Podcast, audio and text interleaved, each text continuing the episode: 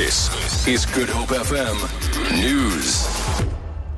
The presidency has confirmed that National Director of Public Prosecutions, Mxolisi Nxasana, is to step down. It says this comes after President Jacob Zuma and Nxasana reached a settlement. Nxasana will vacate his position tomorrow. In July last year, the president announced that he would institute an inquiry into Nxasana's fitness to hold office. However, Nxasana challenged the move in the High Court in Pretoria. The Deputy Director of Public Prosecutions, Dr. Musau Ramaite, is to act in Nxasana's position. The situation in Philippi East on the Cape Flat remains tense following a week of escalated violence in the township. Two people have been killed and five attempted murder cases have been opened. Since Wednesday, when the violence erupted, at least 12 people have been arrested on charges of public violence and arson. Vanessa Puna reports. Way in Philippi East resembles a war zone, littered with the shells of torched cars, barbed wire separating the warring communities, and homes pepper bombed in what authorities describe as unprecedented violence between members of the same community. What began as a service delivery protest ended up in residents of Lower Crossroads and the Marikana informal community launching violent attacks on each other. Three Metro police officers have been injured in the ongoing violence.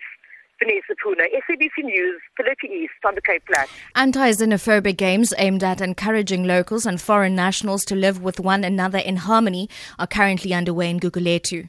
The activities at the Guguletu NY49 Stadium include soccer and netball. Chairperson of Parliamentary Sport and Recreation Forum, Zukila Luyana, explains. The idea behind this game is to discourage communities to isolate our African brothers and sisters here in our country. And we are saying this message can be taken through sport because we have learned a lot about the importance of sport to reach out to communities during the FIFA World Cup that we hosted in South Africa and the support behind Ghana at the time.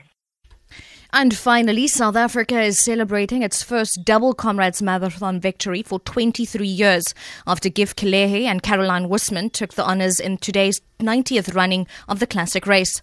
The home nation last won both the men's and women's races with the victories of Jetman Msutu and Frances van Blerk in 1992 before increased prize money in the new era began to attract overseas runners. Kelehe won in a time of 5 hours 38 and Wöstmann in 6.12. This has immediate reaction after the win.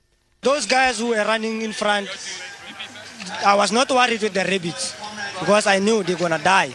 After immediately after halfway, they're to die. Then after halfway, Muzingis tried to change the pace. He was trying to detect the pace for us. But I realized that he was not good on the up run. Whenever we run the uphill, he's going slower. And the minute we reached the, the hill, then I decided I'm to keep the same pace. I'm not to drop the pace and wait for them. For Good Hope FM, I'm Sherlyn Barnes.